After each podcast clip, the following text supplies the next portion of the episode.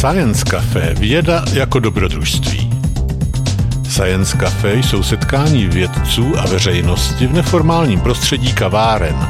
Nejbližší program a podrobnosti najdete na www.sciencecafe.cz. Zaujalo vás Science Café?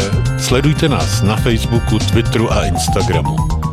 Videozáznamy některých diskuzních večerů s vědci jsou k vidění na portálu slideslife.com. Budeme rádi, pokud se někdy na Science Café přijdete podívat naživo. Generálním partnerem Science Café je nadační fond na podporu vědy Neuron. Hlavním partnerem je společnost LMC.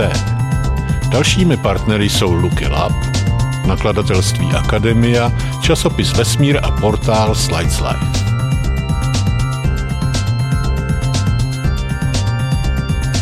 Takže já bych eh, dnes mluvil o tom, jak si, jak, se, jak si jazyky mezi sebou půjčují slova. Samozřejmě to zaměřím hodně na češtinu, ale nebudeme mluvit jenom o češtině, protože to platí eh, eh, pro všechny jazyky, kromě možná nějakých indiánských, když oni nemají žádný styk jako se zbytkem světa, tak si samozřejmě od nikoho nic nepůjčují, ale za normálních okolností, já vám zase uteču, šo, a s tím světlem, um, si prostě jazyky mezi sebou půjčují slova. My se podíváme na to, proč to dělají a podíváme se na to, jestli je to pro ně nějak nebezpečné, podíváme se na nějaké příklady a tak. A tak to prodiskutujeme a myslím, že odsud odejdete potom s úlevou, že se té češtině nic špatného neděje. Doufám tedy, že vás přesvědčím. Tak a začněme rovnou. Začněme Bohužel, tedy to musím říct, ale první dva, tři slajdy budou takové troch, trochu teoretické, protože musíme se nějak jako vplout do toho tématu, e, takže nejdřív se podívejme na to, proč ten jazyk vůbec máme. Proč vůbec jako lidé mají jazyk, k čemu slouží, jak fun, k čemu funguje. No, ten jazyk má za prvé takové komunikativní funkce. To jsou funkce, které jsou primární, proto tu ten jazyk je, abychom se dorozuměli. Protože kdybychom byli sami na pustém ostrově, tedy ne my všichni sami, ale třeba jako jeden každý sám, nebo jedna každá sama na pustém ostrově, tak by jazyk nebyl potřeba, protože člověk sám se sebou jako, když se sám se sebou nedo, normálně se sám se sebou domluví, když se sám se sebou nedomluví, tak už mu ten jazyk stejně nepomůže. E, takže primární funkcí je samozřejmě dorozumívání mezi jednotlivými lidskými bytostmi, dnes už tedy dokonce i mezi e, lidskými bytostmi a nějakými počítači. Jo, děkuju. A tím, že se dorozumíváme o stej, víceméně stejných věcech, tak nějak udržujeme svou kulturu, svůj, jako svůj, svůj kulturní mm, okruh. To je zajímavé, protože to v různých jazycích je jinak. Třeba někdo má, on, tím jazykem totiž my i vnímáme ten svět. Takže my tím jazykem si i sdělujeme vnímání toho světa. Já mám takové příklady, co, co tím myslím. Tak třeba my Češi, doufám, že teda víceméně všichni jsme tady Češi, budu předpokládat, že všichni, tak my třeba máme docela problémy se naučit určité a neurčité členy v nějakých těch germánských a jiných jazycích, protože prostě od malička jsme vyrostli v jazyce, který ty členy nemá a tím pádem my nevnímáme v tom světě kolem nás tu určitost a neurčitost, která se pak vyjadřuje těmi členy. Takže my s tím máme problém, že my se to nenaučíme ne v tom jazyce, my se to nenaučíme vnímat v té realitě a tím pádem, když to nevnímáme v té realitě, tak to ani v tom jazyce nemůžeme dobře vyjádřit. My samozřejmě máme oproti těm Germánům a a románům skvělou pomstu a to jsou jazykové vidy, že? Protože oni zase nemají jazykové vidy, takže oni se nikdy nenaučí jazykové vidy. To vám mohu opravdu garantovat. Jo, čili to je jako je to vnímání to, té, té kultury ve smyslu vnímání toho světa kolem. No a samozřejmě určujícím rysem národa, opravdu tím nejdůležitějším, je společný jazyk. Společné území to vůbec nemusí být. I ten, kdo bydlí někde v Texasu, se stále může cítit Čechem. Ostatně třeba na židovském národě ten přežil, přežil jako dvě tisíciletí přežili židé bez toho, že by měli nějaké území a přesto se jako národ udrželi a tak dále. Čili ten jazyk, to je to zásadní, co definuje národní společenství. To jsou tedy jakési primární funkce. No a pak jsou takové funkce sekundární, které nejsou tak důležité, ale na, na které nicméně se často klade důraz, který je jim nepřiměřený. My se podíváme, co to je. Ta nejdůležitější v ní, nebo to, to, to, se, to, kam se to dá všechno schrnout, ty sekundární, um, sekundární funkce, to jsou funkce estetické. Ta funkce estetická je v nějaké poezii, kde se s těmi slovy tak hrajeme, ono to nějak zní, že máme tam takové ty um, jezero temné v březích, stíných zvučelo temně, tajný bol a teďka jako tím jazykem to modelujeme, aby to tak znělo, že to je poezie. Pak důležitá věc v tom estetickém ideálu je, a to vy jste mladí všichni na rozdíl ode mě, takže to si uvědomte, až budete v mém věku, že člověk si ten jazyk osvojuje zcela jinak, než jak se učíme cizí jazyky. My si ten jazyk osvojujeme tím, že ho slyšíme kolem sebe, že na, na nás rodiče mluví v tom přiměřeném věku, já jim od toho do těch zhruba dvou let do těch, co já vím, no 10, 12, pak už to asi zase zafixuje nejpozději v 15. V téhle době my si vytváříme nějaký jazykový ideál. Prostě to je doba, kdy se ten jazyk učíme a protože se ho učíme, tak to, co k nám přijde v tu dobu, kdy se ho učíme, pokládáme za správné, že takhle to má být, takhle ten jazyk má fungovat. A teď se stane, že už nám je těch 15 a pak už je nám třeba několikrát 15, jako mě, ale ten, jazyk, ten jazykový ideál zamrzl v těch 15 letech, ale mezi tím ten jazykový vývoj, jako vývoj toho jazyka jako komunikačního prostředku, pokročil někam dál. A teďka my žijeme jako v kontrastu potom s tím, mezi tím ideálem, který u mě je tak někdy, co já vím, jo, konci 60. let, že? A, a mezi tím rokem 2018 a ten jazyk mezi tím se dostal úplně jinam, protože ta společnost se dostala úplně jinam, než byla na konci 60. let. A tak se nám jako to napětí mezi tím ideálem a tím, co slyšíme, se nám jako zdá, že, že to je nepřirozená věc, že, že to je špatně, že se to o toho ideálu vzdálilo, tak to vnímáme jako nějaký jazykový úpadek. Já naštěstí, protože jsem se tím jazykem zabýval, tak vím, že to je jenom jaksi moje subjektivní vnímání, to je subjektivní milná úchylka a že ten jazyk se prostě vyvíjí a není to, že nějak upadá. No a extrémem samozřejmě tohoto estetického ideálu je potom takový puristický ideál, že vše, co je v tom jazyce cizí, to je vlastně špatně, že bychom všechno mělo mít jenom, jenom ta česká slova. Takže prosím, eh, budeme teď vycházet z té přednášky, co uslyšíme dál, o to, že primární je dorozumívání a taková ta jako jazyková krása je, je to tak, ale ta je sekundární. My s tím jazykem především potřebuje, komu, potřebujeme komunikovat, domluvit se a jestli to bude krásně nebo ošklivě, to prostě je úplně jedno, hlavně když se domluvíme. Tak, Teď se podívejme na takovou, podívejme se nejdřív do světa, než půjdeme, než půjdeme k té češtině.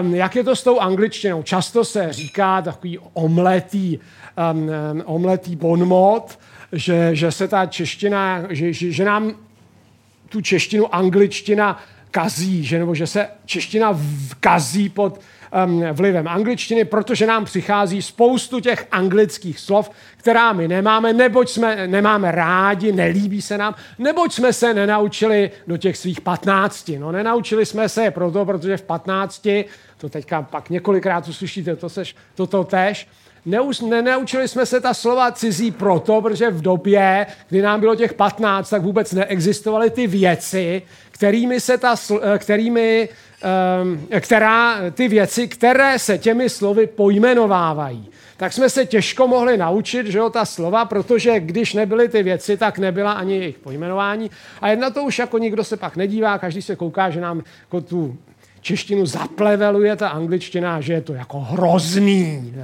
No, tak podívejme se na to, jak, tedy, jak je to s tou angličtinou. Jestli, jestli ta angličtina je v skutku takový zlovolný jazyk, který se rozpíná, jako takový jako lingvistický imperialismus, že se jako rozpíná po tom světě a každého otravuje. Um, podívejme se na to, jak je, to, jak je na tom angličtina sama s tím, uh, s tím otravováním. Tak v angličtině, jak budete jistě znát, je například, existuje například slovo guláš, které není původně anglické. Pak je tam, jsou tam slova jako v angličtině, v každém slovníku najdete slova jako bungalow, jungle a kaky. Um, uh, jungle kaky k tomu vám neřeknu nic, ale to bungalow je prosím důl v Benga, dům v bengálském stylu. Bangalow. Tak to je bengálský dům vlastně. Je to všechno převzato z hindi. Tak tady už jako je to zvláštní, že jo, to jsme si o té angličtině nikdy nemysleli, že ta angličtina vlastně také neustále přejímá slova. Jo? Pak jsou um, slova z portugalštiny, já jen to nějaký krátký přehled, jenom dál už než sem to nepůjde. Nebojte se. Um, albatros, baroque a marmalade.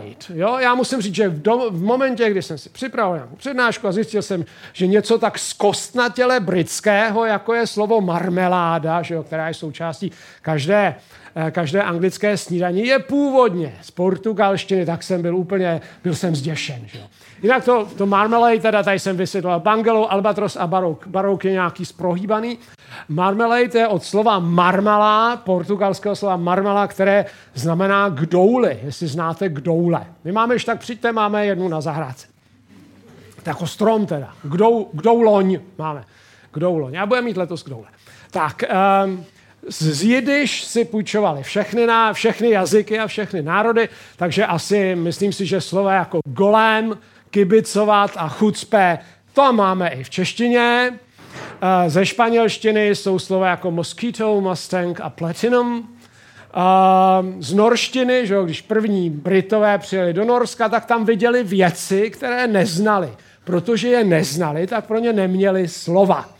No tak si od těch, když to chtěli potom převzít, než to nějak viděli, chtěli o tom mluvit, no tak si o těch norů půjčili nejen ty věci, že jo, ale půjčili si, aby o těch věcech mohli mluvit i ta norská slova. Takže slova jako fjord, kraken a ski jsou v angličtině z norštiny. A potom je z čínštiny jsou um, slova jako tí, to je teda z jižních dialektů čínštiny, k tomu se ještě dostaneme protože v jižních dialektech se čaj řekne té, zatímco v severních se řekne čá, což by vám mělo něco napovědět, jak se říká český čaj. Jo. To je taková představa, víte, že je jedna čínština, jo? No, tak to je taková jako představa, abych tak řekl, evropská, jako trošku naivní. Eh, Čína je skoro tak velká jako Evropa a říkat, že ty dialekty, které se mluví v jižní a v severní Číně, jsou jenom vlastně jako nějakými nářečími té čínštiny, to je asi tak stejně chytré, jako říkat, že španělština a ruština jsou vlastně jenom dialekty. Jako, jo. Uh, tak, uh, tea a ginseng, uh, tohle je ženšen česky. Uh, v Thajsku dělají jakousi omáčku, které se říká ketchup. Uh, já jsem to teda tam jako nejedl a tak, ale prostě z toho je anglického ketchup. No a nejpřekvapivější, nejlepší nakonec jsou v angličtině i slova půjčená z ruštiny. První je skvělé anglické slovo černozem. To skutečně to je anglické slovo, najdete to ve slovnících. A druhé je pogrom. Jo, to je, um, to je slovo, které všichni asi také známe, ale my ho v podstatě známe i z češtiny, když kdo je tak starý jako já nebo ještě starší, tak bude vědět, že tam, kde vy v češtině máme, g, máme h, tam mají rusové g. Jo? Takže třeba oni mají Prága a ne Praha a tak. A když se nám to gleda, tak pogrom je prostě naše pohroma. Jo? Protože to je takové, že jako pogromy na Židy se dělaly v celé Evropě, ale Rusové v tom byli nejlepší. Tak si pak celá jako Evropa říká, to oni to dělají nejlíp, tak si od nich půjčíme i to slovo. Tak. No a tak dále, tak už jsou jenom tři tečky, už končíme s tímhle, jo? už se jenom podíváme, jak je to teda vlastně s tou angličtinou? Jak to, že má, angličtina má totiž jako absolutní převahu vlastně těch cizích slov, respektive my se teď podíváme na to, co to je vlastně anglické slovo. Já si myslím, že angličtinu tak všichni trošku ovládají, tak by oni, všichni z vás, teda, tak všichni úplně ne, ale jako my tady, my vzdělanci, co jsme tady, um, tak my ano a my se podíváme na to, abychom věděli něco o té angličtině nejen z té praktické stránky, že se s ní běžně domluvíme, Ale jak to je s tou její historií? To je totiž historie velmi zajímavá právě z hlediska toho půjčování slov. Původně se na britských ostrovech mluvilo kelčtinou, byli tam keltové. Kdo se dívá na fotbal, tak ví, že nějaké nějaký fotbalový klub, který se jmenuje Celtic Glasgow a to Celtic, to znamená to keltský vlastně, akorát tam na začátku teda místo klece. Ale jo, to je keltský, jako keltové z Glasgow, Celtic Glasgow. Čili původně tam byli keltové, nebo v nějakých ještě předhistorických dobách, ale kdy už teda o tom něco trochu víme, kdo tam byl před deseti tisíc, jak vypadali angličtí lovci mamutů, to teda nevíme. Jako jo. Tak, v pátém století ty Kelty jako tam vtrhli teda na, na britské ostrovy anglové, jutové a sasové. To byly germánské kmeny. No a ono to vždycky tak, že, jo, že ti dobyvatelé, oni tam přijdou, ale pak se to nějak jako, tak jako celkem zamíchá. Čili od pátého století, potom angličtina, tedy to, co se tam mluvilo, ne angličtina, to se neměl říkat. Jazyk, který se používal na britských ostrovech, byl jako podivnou směsicí té staré kelčtiny a tehdy nové, jako relativně nové k tomu pátému století, germánštiny. Jo? To Anglie, to Anglu, to ještě je v tom, Anglie, nějaký judský poloostrov, ten je teda někde úplně jinde, ale všichni si budete pamatovat, že se učili anglicky, že existuje v angličtině takzvaný saský genitiv. To je takové to pomlčka John S. Tak to, po, tak to um, apostrof S, ne pomlčka, apostrof S, tomu se říká saský genitiv protože to tam dotáhli ty sasové právě. Tak, v roce 1066 Vilém dobyvatel v bitvě u Hastingsu porazil Harolda. A Vilém dobyvatel byl vlastně taky Germán. On byl jako původně viking, nebo původem byl viking, ale on byl viking tam někde, že jo, zase jak oni bydleli na severu a byli hodně bojovní, ale byla jim tam na tom severu zima. Tak těm, kterým bylo nejvíc zima, ty se jako tak dvě, tři, čtyři, pět generací před, eh, před Vilémem dobyvatelem vydali, eh, vydali do Bretaně a dobili Bretaň a pofrancouzštili se. Čili oni to jako, abych tak řekl, geneticky DNA, to byli vikingové, ale jazykově to byli francouzi. Jo. Mimochodem to spolu souvisí to Bretaň a Great Britain. Jo, tam byla Bretaň jako mrňavá, to jako bez přívlastků, jo, Bretaň bez přívlastků. A pak potom dobytí byla ta Velká Bretaň a z toho máme dnešní Velkou Británii.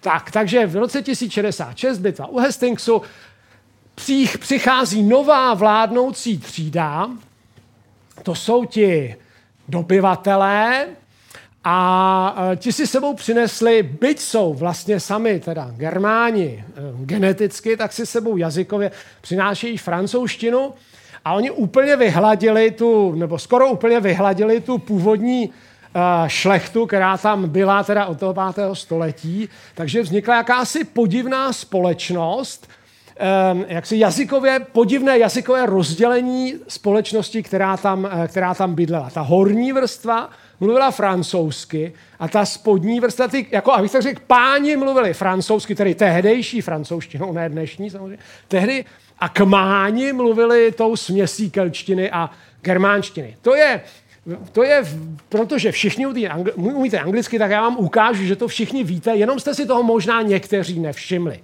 To se nejlépe zjistí, tohle staré dělení, tom, když se podíváte na to, jak vypadají třeba v češtině, nebo v italštině, nebo ve francouzštině jména zvířat, jejichž maso jíme. Jo, tak my máme vepře a vepřové, máme, uh, máme hovado a hovězí. Jo, to hovado je samozřejmě starší, než říkáme jako skot a tak, ale ještě v roce 1925 třeba se říkal běžně hovado, jo, takový obrázek pěkný, ementálské hovado a na něm je taková kravička, mám doma v nějakém zemědělském časopise a tak. A a, a, a ve francouzštině je to jako třeba, já nevím, pork je teda jako, jako, nebo porko je prase a, a v italštině, ve francouzštině a i to maso se tak jmenuje a tak dále, tak dále. A jenom v angličtině je to jinak. Šo? Tam máme jako pork je vepřové, no protože to jsou, to je ta horní vrstva, které, to je ta vrstva těch lidí, kteří to maso jedli. A pak máme pig, to je jako ta spodní vrstva lidí, kteří jako s těmi prasaty bydleli a pěstovali je. Jo? A podobně je to, že francouzsky je bœuf, je teda jako, jako jak Scott, tak teda i to maso, ale ve fran- v angličtině je beef, jako je to maso, že jo? protože to byli ti, co jako to maso z těch kraviček jedli, no a pak je to cow, to je teda, to jsou jako výraz těch, kteří, kteří ta zvířata pěstovali. A takhle jako můžeme pokračovat, že, jo, e, že máme sheep, jako je to zvíře, ale matn je teda um, to skopové a tak dále. Jo? My to máme skopové a skopec. Že? No, takže to byla jako stará, tam jako, to je jako zajímavé na té angličtině a vy to všichni víte, jenom se vám to tak musel jako nenápadně připomenout.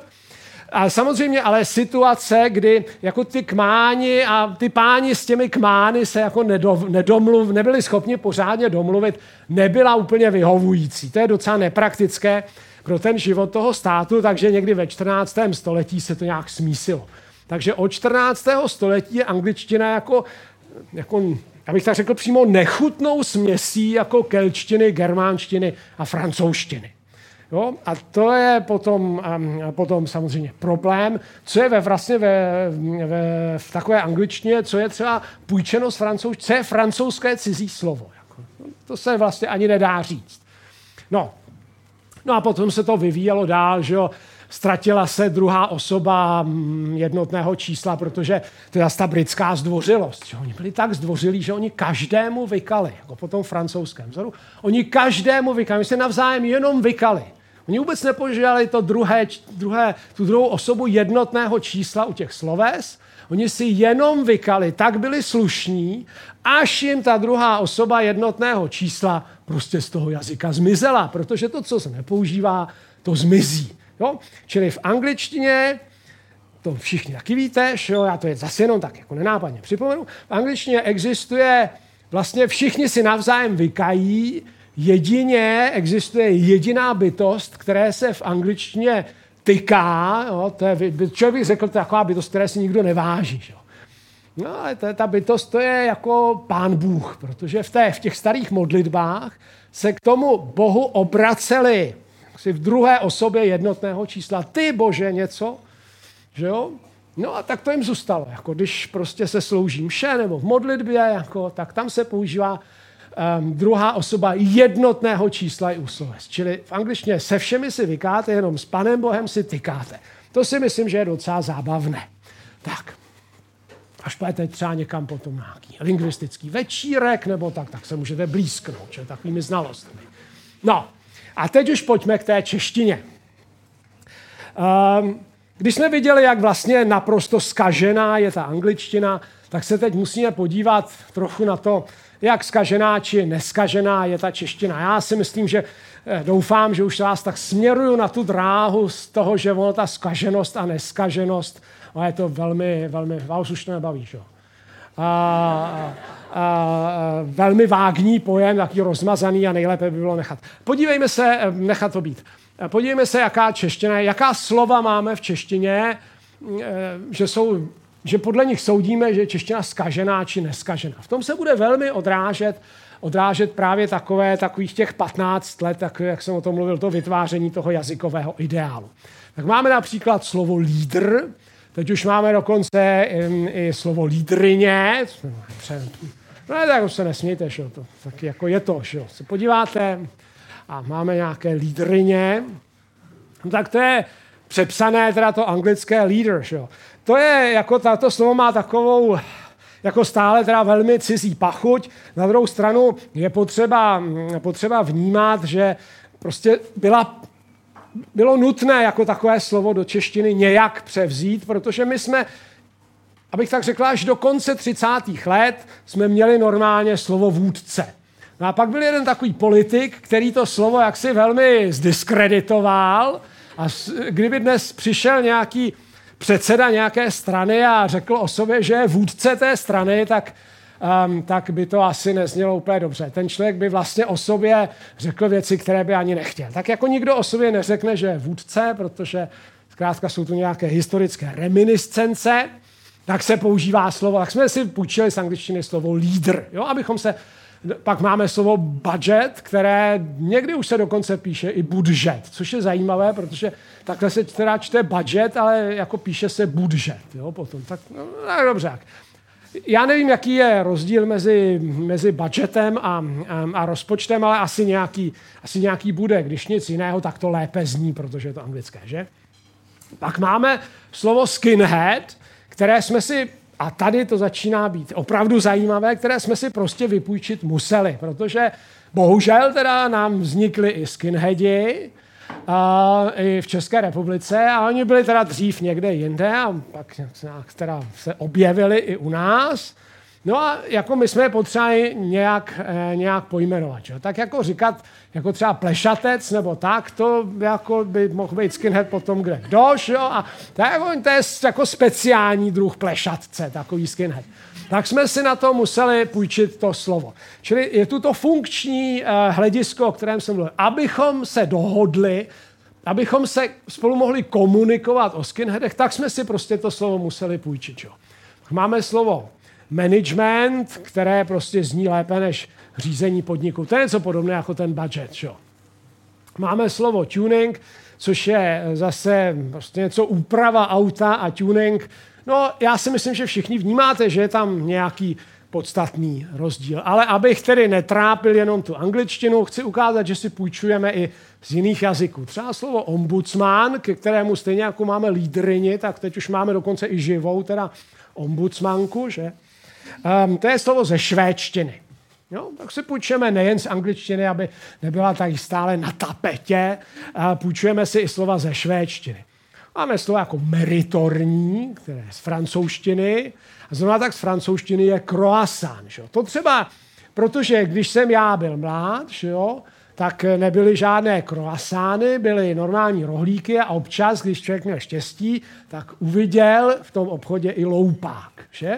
Zrovna tak jako třeba byly, byly vlastně nudle a špagety. Jo? A pro mě všechna slova jako farfale, pene, rigatony a lazaně, to já vůbec neznám. Že?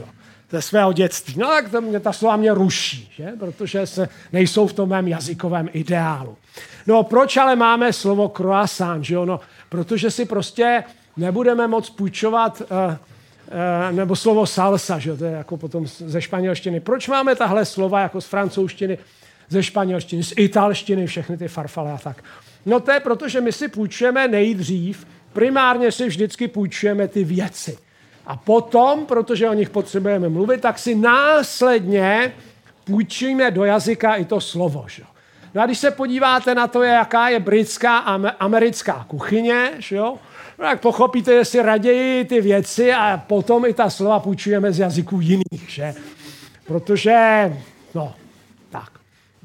Jo, čili tady je spousta věcí, kdy to jsou úplně, to jsou slova, která jsou opravdu cizí, všichni to vnímáme a nás star, starce teda ta slova ruší. Pak máme slova, se kterými i my starci už jsme vyrostli, ale přece ještě tak, podívejte se, když je někde jako n a po něm měkké i a nečte se to trénink, tak, na, tak to je vidět, že je to, hned je vidět, že je to cizí slovo.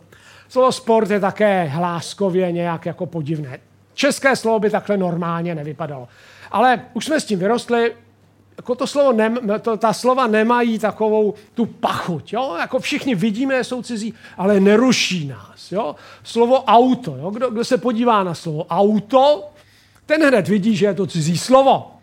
Protože když se, když se vrátíte všichni do první třídy, já doufám, že jste všichni absolvovali první třídu, tak se, si budete pamatovat, že vám paní, případně soudružka, učitelka tehdy říkala, že máme souhlásky a samohlásky a ty samohlásky jsou A, E, I, O, U, I, Y teda, a pak, že ještě máme dvouhlásku. A to je OU. OU je dvouhláska. Co to znamená? Malý, malý jako takový exkurs, co je to dvouhláska? Do, exkurs do první třídy. Dvouhláska eh, normální, za normálních okolností se slabiky, když máte slovo dělené na slabiky, tak se ty slabiky vždycky utvářejí kolem nějaké jedné samohlásky. Jo? Uh, stůl, tak to je jedna, jedna, jedno slovo a také jedna, um, eh, jedna slabika a je kolem toho dlouhého U. Jo. A já nevím, zahrada, tak tam jsou tři A a také jsou to tři zahrada, jsou to také tři slaviky. No a teď ale je v té češtině zvláštní, že v některých případech se ta slabika utváří ne kolem jedné samohlásky, ale také kolem dvou souhlásek, r a l, jo, co, vlk, vlk svrhl smrš, vstrš mlch, to je, jsou samé takové jako věty, kde vůbec nejsou samohlásky, že? A, a přesto jsou tam ty slabiky, takže r a l jsou slabikotvorné e, souhlásky. Ale pak máme třeba jako slovo louka, které je lou a ka. A vlastně by podle té teorie, že kolem každé samohlásky je, e, je slabika, by to měla být louka. Ale není, že jo? Všichni cítíme, že louka a ne louka, že jsou to dvě slabiky, ne tři. No a právě teď se odvolám na to, že vám ta paní učitelka říkala, že teda je dvouhláska ou, ale nikdy vám neříkala, že je dvouhláska au. Jo? A to je vidět, že v tom auto, kde jsou tedy dvě slabiky au, to, že to au je dvojhláska, protože jsou to dvě samohlásky, ale tvoří jednu slabiku, takže to au je dvouhláska. Ale přitom paní učitelka neříkala, že au je dvouhláska. Takže je vidět, že je to cizí slovo, které se nám do té češtiny nějak vetřelo. No. No a citoslovce, to, jako, to jsou takové, rozumíte, to jsou slova, kde bych vůbec jako nemluvil o nějaké skutečné struktuře, jo. Eh, tam prostě žblmpf je taky citoslovce a, a tak. Citoslovce je prostě nějaké zvukové vyjádření, napodobení, často napodobení nějakého jiného zvuku a tam tahle, um, tahle pravidla, která platí pro normální slova, která jsou plnovýznamová výrazo, kde, kde vlastně jako u těch citoslovců platí to, že to slovo a jeho zvuk je samo, má jako samostatnou nějakou hodnotu a to slovo je vlastně, um, jeho významem je ten zvuk. To už u všech ostatních, um, ostatních uh, slov neplatí. Že? Kdybyste šla jako do, do prodejny automobilu a řekla, že chcete auto a oni vám jako vás nechali zaplatit půl miliony a pak řekli půl milionu, pak řekli auto, běžte, jako, jo? tak ne, vy chcete tu věc. Jako. Zatímco u těch citoslovcí je to tak, že, že vlastně jo, tady to auto má nějaký význam věcný. U těch citoslovcí je to tak, že ta, ta slova nemají věčný význam, ta jsou nějakou, jako protože jsou to citoslovce často nápodobou nějakého zvuku, nemají ten věcný význam a proto tam může být jako opravdu, může být opravdu naprosto cokoliv. Jo. Takže ty bych jako vyňal, máte, máte, máte jako kudo za to, že, že jsem to měl říct na začátku. No, já ještě teda s, tím, s tou dvouhláskou, ještě, ještě teda, ale dobře jste připomněla taky, jako, že s tou dvouhláskou je to ještě složitější, než si můžete myslet, protože my tím pádem máme v češtině slova, která se jinak čtou a jinak píší. To už teda není k těm citoslovcům. No. V angličtině je to běžné. Že? Tam máte slova, která se nějak píší a nějak se čtou úplně jinak. Máte dokonce slova, která se stejně píší a jinak se čtou. Že jo? Tady třeba slides live, tak to live se může číst buď to live nebo live, podle toho, v jakém je to kontextu. Já nevím, jak vy to čtete zrovna teda. Live, live, ne, live ne, to by tam muselo být f, live. A, a v češtině máme taky taková slova a to, um, jako jich velice málo, jsou tak jako dvě nejvýš, možná jenom jedno. A to jsou slova, kde občas jako ta samohláska, ty dvě samohlásky tvoří, um, tvoří dvouhlásku a občas ji netvoří. Já dám příklad, teda ten jediný příklad, možná jsou dva teda, jo, ještě pak jeden takový pofidérní, um, a to je sloveso proudit.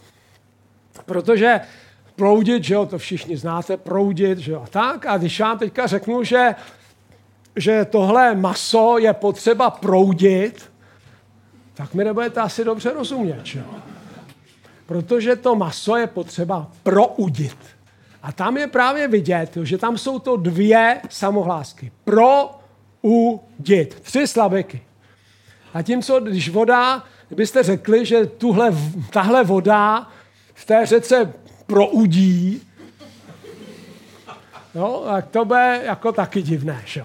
Jo, čili máme v, i v češtině, pozor, máme slova, která se jako v angličtině, tam je to tedy běžnější, ale v češtině, i v češtině máme jedno slovo, teda ne slova. Máme jedno slovo, které se podle toho, podle kontextu, stejně píše, ale jinak čte podle toho kontextu. Takže vidíte, máme všechno jako v té angličtině.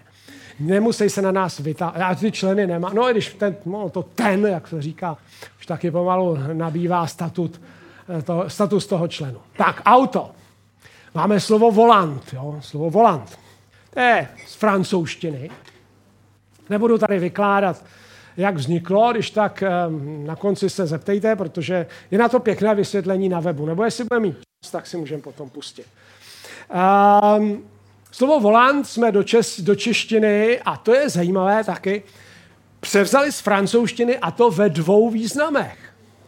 Nebo ve dvou formách, jo? protože ve francouzštině se to slovo píše takhle a my ho jsme ho převzali jako do toho auta, že je ten volant, ale pak ve francouzštině, protože voler je vlastně létat, tak má tak to jako jak vzdušné slovo, jak se to dostalo do toho volantu, nebudu vysvětlovat, je takové vzdušné slovo, tak je to, um, to francouzské, co se píše volant, je také taková součást, já už jsem to dávno zapomněl, jak to, jak to je, jo, mladší leta, ale je to nějaká součást dámského pradélka, jako, jo, že se říká se tomu volán česky. A ty francouze, francouzové jako neumějí rozlišit mezi volánem v autě a volánem na tom pradelku, zatímco my Češi máme volán v autě a volán na pradelku. Takže tady je vidět, že my tím, že jsme to slovo převzali, tak vlastně dovedeme ty skutečnosti rozlišit jemněji a nikdo si nesplete to pradelko s tím řídícím kolem. Že? Um, uh, mimochodem, nikdo si nesplete. No, dnes už ne, ale když se podíváte do originálního vydání Čapkových devatera pohádek, tak eh, se tam dočtete, je tam taková ta pohádka pošťácká, kde je ten smutný řidič, a teďka už nevím, jak se jmenoval, a smutný řidič, řekněme, řekněme mu Jiří, a třeba jako se jmenoval jinak, smutný řidič, a tam je do, doslova v tom vydání z roku 31, v tom prvním, že seděl za volánem svého auta. Psáno volán, jak to slyšíte. Jo? Čili tehdy ještě ta norma byla jako rozkolísaná, protože ta auta byla ještě taková jako exotická, byla, nebyla věc běžné denní spotřeby jako dnes, ani ne potřeby, ale spotřeby jako dnes. Takže tehdy Jako Čapek psal o, o tom, že auta mají volán. No, to je e, zajímavé. To, od té doby jsme to odlišili, takže umíme rozlišit mezi, mezi volantem a volánem. Tak, e, slovo blondýna je také cizí, tam to tvrdé ivy, to vypadá to divně, že jo, to slovo.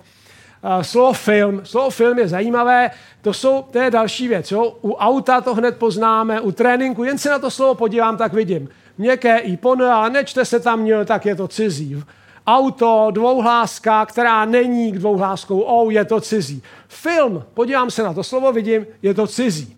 A to je proto, že kdy s výjimkou citoslovcí, tedy jo, s výjimkou citoslovcí, všechna slova, kde se píše F, F písmeno nevyslovuje, jo, třeba lev, tam se F vyslovuje, ale jak doufám všichni víte, nepíše. Jo? Ve slově lev se píše V. A, a film a všechna slova, kde je psané F a nejsou to citoslovce, jsou slova cizí a to proto, že stará, jako tak opravdu prastará čeština neměla vůbec zvuk F. Ta ho vůbec neměla. Čili v těch slovech, která jsou jako tak jako pračeská, to F vůbec nemůže být. No, protože tehdy v té staré češtině, v tom jako kořenu té, čeho ta čeština vyrostla, F vůbec nebylo. No, to se říkalo leu tehdy. Nikoliv lev, ale leu. Až někdy ve 14. století se přišlo k té dnešní výslovnosti. Takže když je někde psáno F, tak vidím, aha, to jsme si museli půjčit někdy po 14. století, takže je to výpůjčka. No, tak slovo film jsme si půjčili dokonce i dost později než po 14. století. Za Karla IV. ještě nebylo. Zajímavé je slovo dovolenkový, které předtím jsme měli taková slova jako z různých jako exotických západních jazyků, je francouzština, angličtina, italština. Tak slovo dovolenkový je z opačného směru, to k nám přišlo, to k nám přišlo ze slovenštiny. A, nebo my jsme si ho museli půjčit ze slovenštiny, protože my máme hloupý zvyk, že té věci, která je zatím, říkáme dovolená. A dovolená je sice podstatné jméno, ale když se na ně podíváte, tak podle toho dlouhého A na konci všichni vidíte, že je to vlastně svým tvarem jméno přídavné, které jenom spodstatnělo. Prostě my to vnímáme jako podstatné jméno, ale té, v tom tvarosloví českém to odpovídá jménu přídavnému, jako já hajný, krejčí, kočí a tak dále, ponocný. No a problém je v tom, že od slova, které už jako jednou je přídavné jméno svým tvarem, byť ne svým významem, neumíme utvořit druhé přídavné jméno. To prostě nejde. No, že bychom od přídavného jména udělali přídavné jméno. Tak jsme si museli půjčit to slovo ze slovenštiny, kde se to řekne dovolenka a protože dovolenka je normální slovenské podstatné jméno, tak oni mají dovolenkový, no tak jsme si to půjčili, protože jsme to potřebovali. Slovo tramvaj, ještě po válce se psalo tram dvojité V a Y. Kdybych to dneska někdy napsal, tak jako se asi, jako buď to, to budu muset nějak vysvětlit, nebo se zesměšním, že? Tak máme socialismus, čo? to je také prostě cizí slovo. Stále. Aspoň pro mě. Tak, a teďka pojďme ke, ke slovům, ke slovům, která, která budou možná ještě daleko zábavnější, neboť budou překvapivá. Prvním tím překvapivým slovem je slovo židle, se kterým jsme všichni vyrostli, všichni ho známe od, od malička, naši rodiče ho znali, od, naši prarodiče, naši praprarodiče ho znali od malička. No a oni ho znali od malička už někdy v nějakém 13. století. Takže to slovo židle už se vžilo do češtiny natolik, že ho všichni pokládají za slovo ryze české, že to není žádná výpůjčka. To je prostě přece české slovo, ne? Tady to jak bylo vidět, jako že to nejsou česká. A na slovu židle to teda vidět není, že? Ale přesto je to od latinského sedíle, že jo? Sedere je sedět, tam je vidět ještě ten, ten eh, společný indoevropský základ, sedere a sedět je podobné. Od sedět bylo v latině sedíle, no a protože jsme to převzali někdy kolem, někdy kolem roku tisíc, tak za těch jaksi dalších tisíc let vývoje se z toho latinského sedíle stalo české židle, no jenom takový jako hláskový vývoj, no ale už jsme si to tak zabudovali do té češtiny po generace a generace a generace, že to nikdo nevnímá jako slovo cizí. Mimochodem s tou židlí teda ještě existuje to, um, je to trošku jako s tím volantem, protože existuje v češtině i originální slovo sedíle, když jdete na nějakou prohlídku starého hradu, tak tam jsou takové tlusté zdi v těch hradech a tam jsou malá okna a u těch oken jsou takové jako lavice, ale to nejsou dřevěné lavice, jsou takové jako součásti té architektury. Kamenné lavice, na kterých u těch oken, protože tam jedině bylo trošku vidět, sedávaly ty hradní dámy a jak si pod záminkou toho, že třeba něco vyšívají, tam samozřejmě Eh, drbali ty hradní dámy z toho vedlejšího hradu. A těm se právě říká odborným architektonickým názvem sedíle. Takže jako máme volant a volán, tak máme židle a sedíle. Jo, a převzali jsme to vlastně dvakrát z té latiny. Máme slovo dýka, které má také docela zábavnou historii. slovo dýka je z německého DG, No, německý krátký meč, řekne DG. A to jako existovalo v češtině dlouho, ale paralelně k tomu, kdo čtete Jiráska a podobné spisy, eh, tak víte, že ještě existuje také slovo jako synonymní, které zní tulich. No, pravda, že dnes už neskušení mladí si pod slovem tulich asi představují něco úplně jiného, ale eh, slovo tulich je synonymem, jako starým, dnes už antikvovaným synonymem ke slovu dýka.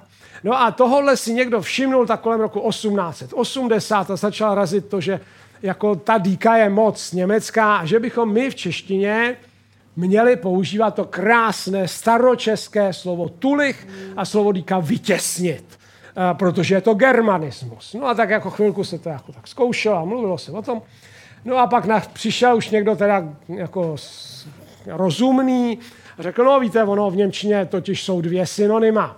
Jedno zní dolch a druhé zní DG. Tak jako z DG je dýka a z toho dolch je české tulich. Tak jsme se pak vrátili zase k té dýce. No, tak to tak bývá. Slovo košile je z latinského kasula, což nějaký takový svrchní oděv. Že jo? Kdybychom měli slovanské slovo pro košili, tak asi budeme říkat něco jako rusé, taková rubáška. Že? Uh, slovo košile je z latinského kasula. Kdo chodíte uh, jako na katolické mše, tak si všimnete, že i tady jsme to slovo převzali dvakrát. Um, jednou, uh, jednou v podobě košile a jednou v podobě toho názvu toho vnějšího oděvu kněze při slavnostnější bohoslužbě kasule.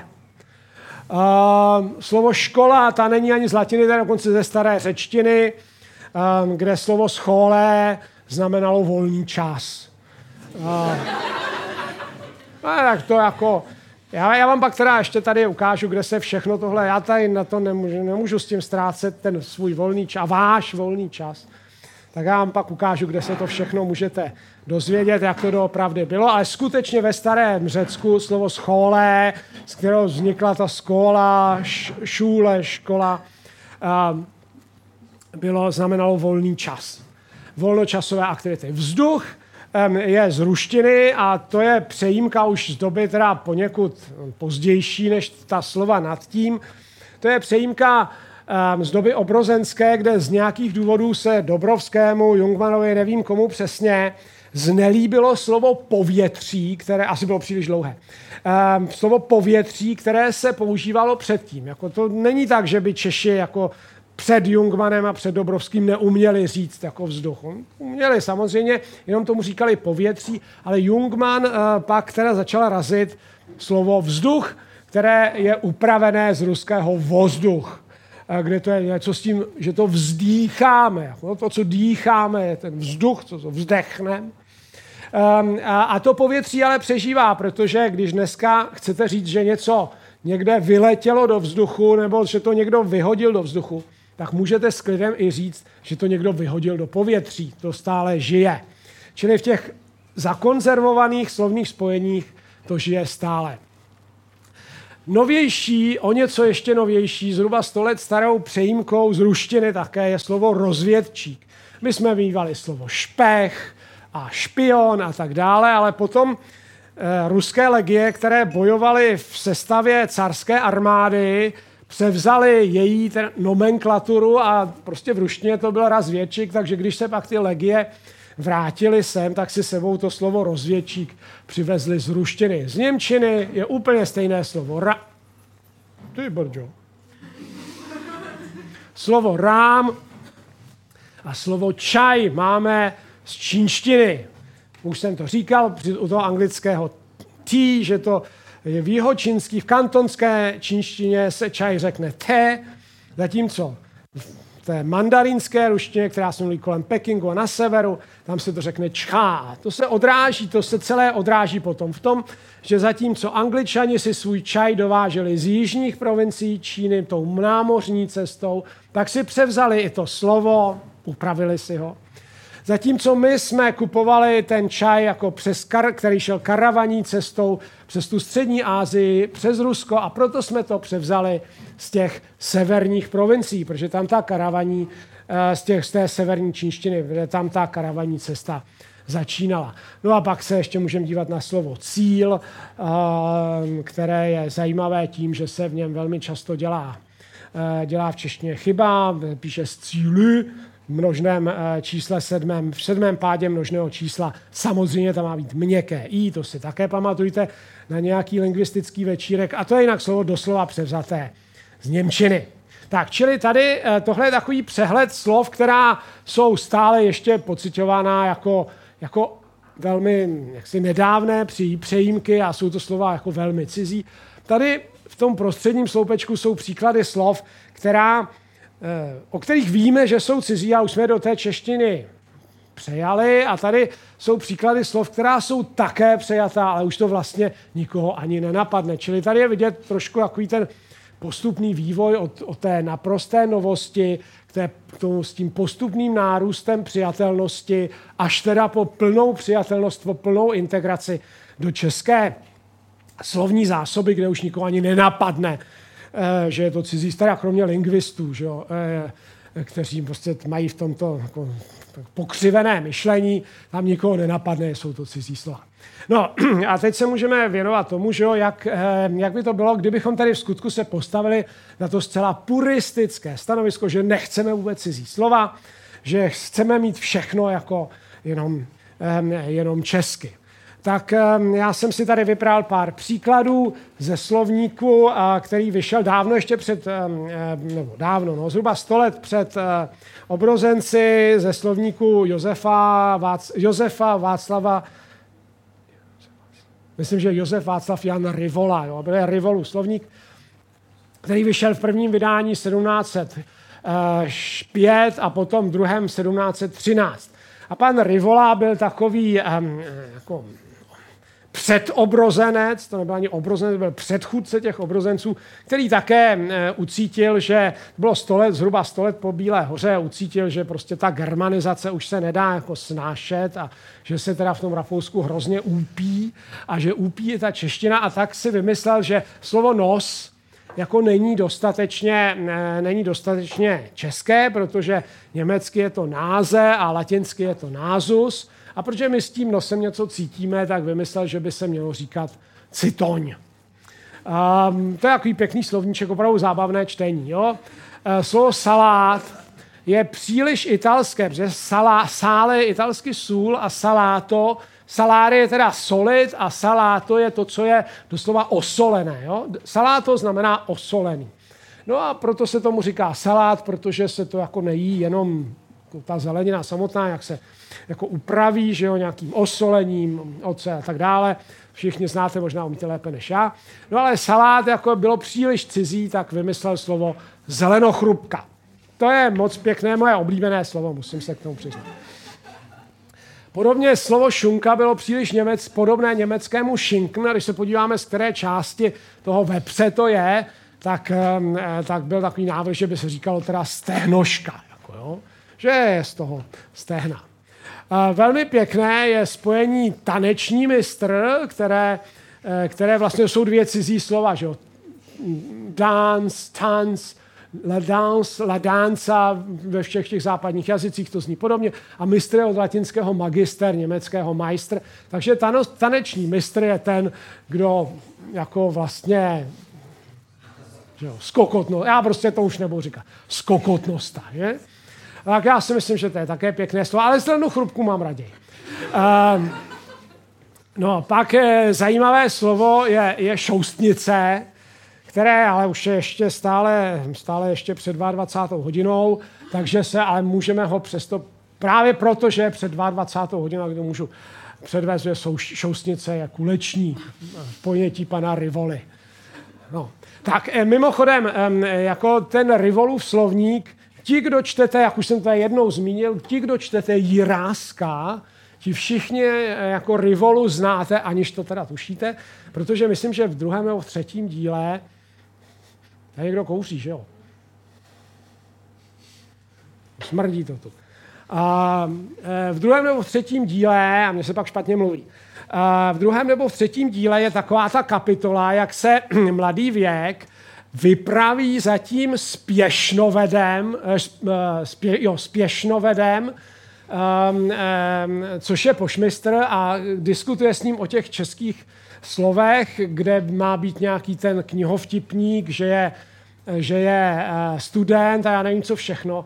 A to je prostě, Jirásek vzal ten celý slovník, kde jsou teda i tahle slova udělal z něj kapitolu do svého FL věka. Takže až budete případně číst FL, já vám to teda nedoporučuji, ale kdybyste náhodou četli FL věka, tak si vzpomeňte na Josefa Václava Jana Rivolu, že to prostě Jirásek vzal ten jeho slovník a jako ta slova jako vzal je, jak tak, jak tak běží a jako spojil je takovou maltou do, do příběhu. Jo. Um, takže to nejsou Jiráskovy výmysly, ale jsou to výmysly pana Rivoli. Tak, pak se podívejme na zábavnou věc, která už je teda mladší než od Rivoli, to je od bratří Preslů, kteří vymýšleli, kteří vymýšleli uh, českou vědeckou terminologii, a um, někdy teda kolem toho roku 1820, 1830, 1840, že? A také chemickou terminologii a vymysleli, protože fosfor se získával z kostí, tak vymysleli pro něj termín kostík. Jod se získával z nějakých mořských řáz, tak chaluch, že jo, chaluzík a chloru se říkalo solík, protože vznikají ty je to halový prvek, že jo, vznikají ty, hals je sůl teda ve staré řečtině, takže vznikají ty solné, solné vlastně teda zástupce, vznikají ty soly z kyseliny chlorovodíkové, takže kostík, chaluzík a solík dnes, je to, nejsou teda tak úplně jako zelenochrupka, ale jsou to veselá slova. Ale co je na tom zajímavé, že jako to jsou slova, která vzbuzují jako dobrou, eh, dobrou náladu. A na druhou stranu, když řeknu jako kyslík, vodík, a sodík, draslík, tak se jako nikdo nesměje, protože to známe normálně. Jo. A e, používáme to. Jo. A teďka je otázka, proč jako chaluzík je tak legrační a kyslík je normální. Jako, jo. Kde ten jazyk prostě si to rozlišil, že se jako, oni vytvořili celou, tedy tehdy známou Mendelovu, no ale tehdy ještě nebyla Mendelejova, že jo. Ale zkrátka vytvořili jako všechny, jména pro všechny, pro všechny prvky a, a něco z toho se ujalo a něco z toho se neujalo. A jako nikdo neví proč. No proč se teda říká vodík a draslík a, a, eh, a kyslík a já nevím co všechno. Že? A proč se neříká kostík a chaluzík? No? Mně se, zrovna chaluzík se mi teda líbí. Jako. No, a je to tak. Že? No, eh, z ruštiny, to je také od Preslu, si vzpomenete, z ruštiny, že jo, um, ti, kdo zažili ruštinu, tak vědí, že blesk se řekne molnia a proto um, nazvali Preslové elektřinu jako mluno. To se um, neujalo.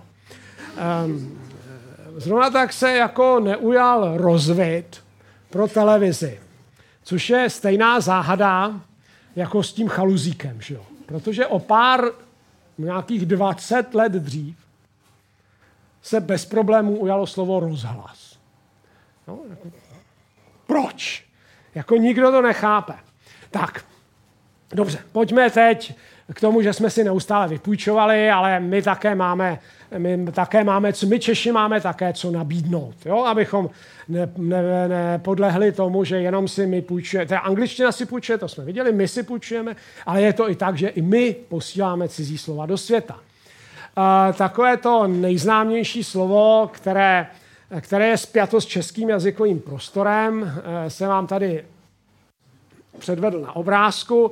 A je to slovo dolar, které je nejpodobnější slo, s českým slovem tolar. Že? Tu písničku o tom, jak strejček Nimla, strejček Nimra koupil Šimla za 4,5 dolaru, um, tak tu jistě všichni znáte. Jo? To, ten tolar pochází z německého Joachim Stahl, Joachim Stahler, ve spisovné Němčině, nicméně v rakouské Němčině, která smazává rozdíl mezi A a a a O, tak se říká Joachim Stoller.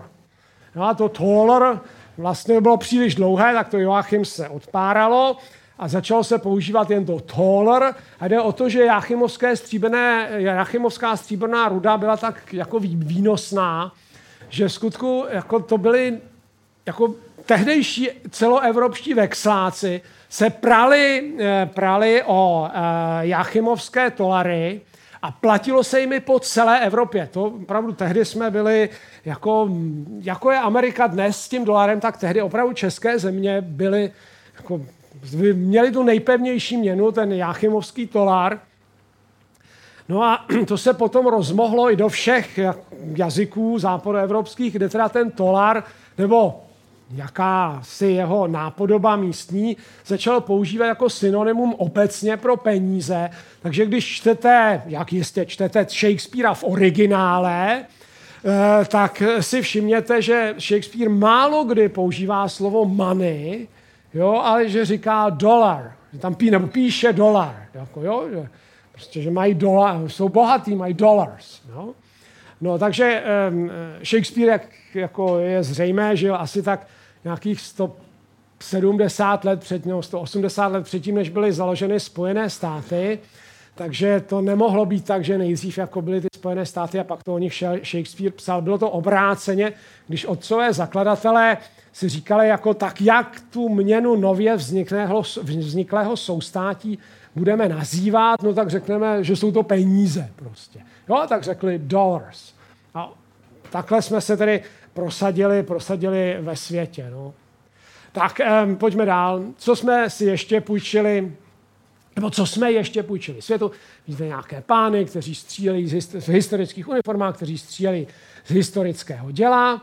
A um, to, uh, tomu dělu se říká anglicky howitzer, německy haubice a to je odvozeno od staročeského slova hůfnicie, Uh, to je děla, který, kterým se střílí do houfu nepřátel. Jo? Tady je potřeba vidět, že až teda zhruba do té husické doby už tedy existovaly střelné palné zbraně, existovala děla, takzvané hrubé kusy. Hrubý tehdy znamenalo velký. Jo. Proto se říká dodnes, že něco je v diktátu hrubá chyba, protože to vlastně znamená velká chyba. Ne, že byla hrubá nějak jako Prostě je velká. Ale to se zachovalo také ještě teda ze staré češtiny.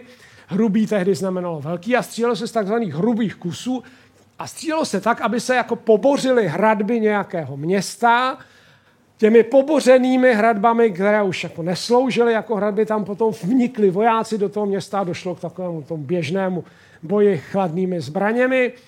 No ale husité přišli na to, že tohle je vlastně málo efektivní a hlavně je to vlastně málo humánní, zejména vůči těm vlastním vojákům.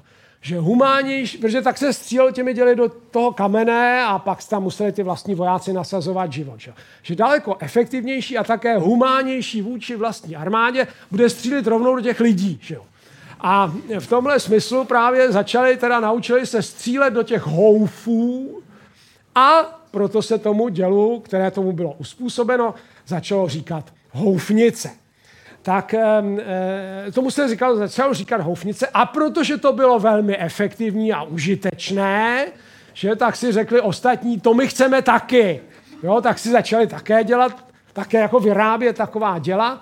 No ale protože to převzali od těch husitů, no tak tomu říkali stejně jako ti husiti. Že? A tak vznikla slova jako howitzer a haubice, v angličtině a v němčině a i ve francouzštině a tak dále. No. Ještě zůstaneme u husitu. Obrázek o tom nesvědčí, ale zůstaneme u husitu. Pravda, tohle je o něco mladší, ale jde o slovo pistole. No, slovo pistole vzniklo také jako za husických dob a šlo o to, že vlastně přestože měli ty houfnice, tak to byla těžká děla, která se musela převážet šesti nebo osmi spřežím koní, že jo? nešlo je běžně použít jako operativně během bitvy, tam, kde jsme to zrovna prohrávali, tak tam se jako ta děla nedala přivést, aby se trošku pomohlo. Tak husité vymysleli jako přenosné palné zbraně. E, tou přenosností se samozřejmě nemůže myslet to, že si to jako strčíte do kapsy nebo dáma do kabelky. Tou přenosností v husické době se mínilo to, že si to dva statní jonáci hodili na ramena, někam s tím běželi. Ale prostě bylo to vlastně jen ta hlaveň, taková velká hlaveň, ale bylo to těžké, ale dalo se to už přenášet během bitvy a protože to mělo tvar, který velmi připomínal varhaní píšťalu, tak se tomu začalo říkat píšťala. Nebo husité tomu začali říkat píšťala. No zase jako ti ostatní viděli, jak ti Češi jsou jako, jak, jaké, jaké mají, jaký mají, dnes by se řeklo, inovační potenciál, a, a začali to od nás přejímat. Že? Akorát, že na, ti, ty ostatní národy, na rozdíl od husitů, neměli husa.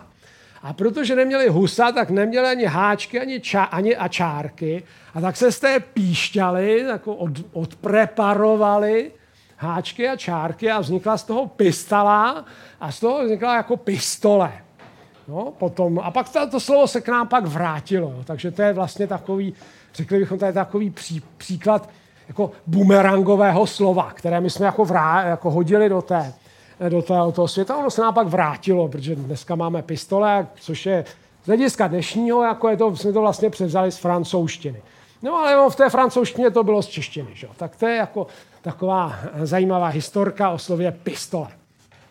Máme středoevropskou češtinu, pokročme, jo? byli jsme u husitů, tak teď pokročme do nějakého první poloviny 19. století, kde eh, rakouská vznikající buržoazie, zejména teda ve Vídni, zjistila, že rakouská kuchyně za moc nestojí a rakošanky neumějí moc dobře vařit.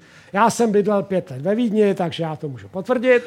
A, a, a tak si začali najímat jako české dívky, české ženy, aby jim vařily. Jo? Kuchyňské, kuchyňské síly v tehdejší Vídni byly velmi často z českého nebo z moravského, abych nikoho neurazil, že jo? z moravského prostoru.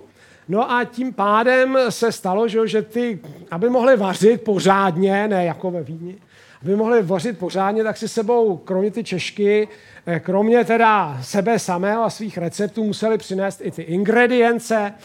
Takže když jdete eh, ve Vídni do Byly a vidíte tam eh, jako takovouhle nádobu s nápisem povídl, tak jako je asi zřejmé, co bude vevnitř. Že? Jako německy, jako v říšské Němčině, jo, já rozumím, Rakous, roz, rozlišíme pracovně mezi rakouštinou a němčinou. Jo. Já samozřejmě vím, že a tak dále, ale rozlišíme pracovně teď pro chvíli mezi rakouštinou a němčinou. Tak v Němčině to slovo není, tam se řekne tomu, tam se tomu um, řekne Pflaumenmus, jo, ale v rakouštině je to povídl. Jo? Tak, um, ono to samozřejmě platí i v jiných oblastech, takže já jsem ještě vám tady vyfotografoval takovou starou rakouskou kuchařku. Já nevím, jestli to přečtete, ale já vám to teda přečtu. Von Livanzen, Kolatschen und Budweiser Biersuppe. Um, was die böhmische Köchin Blažena, ist háčkem, nadže, was die böhmische Köchin Blažena ihre Herrschaft auf den Tisch gebracht hat.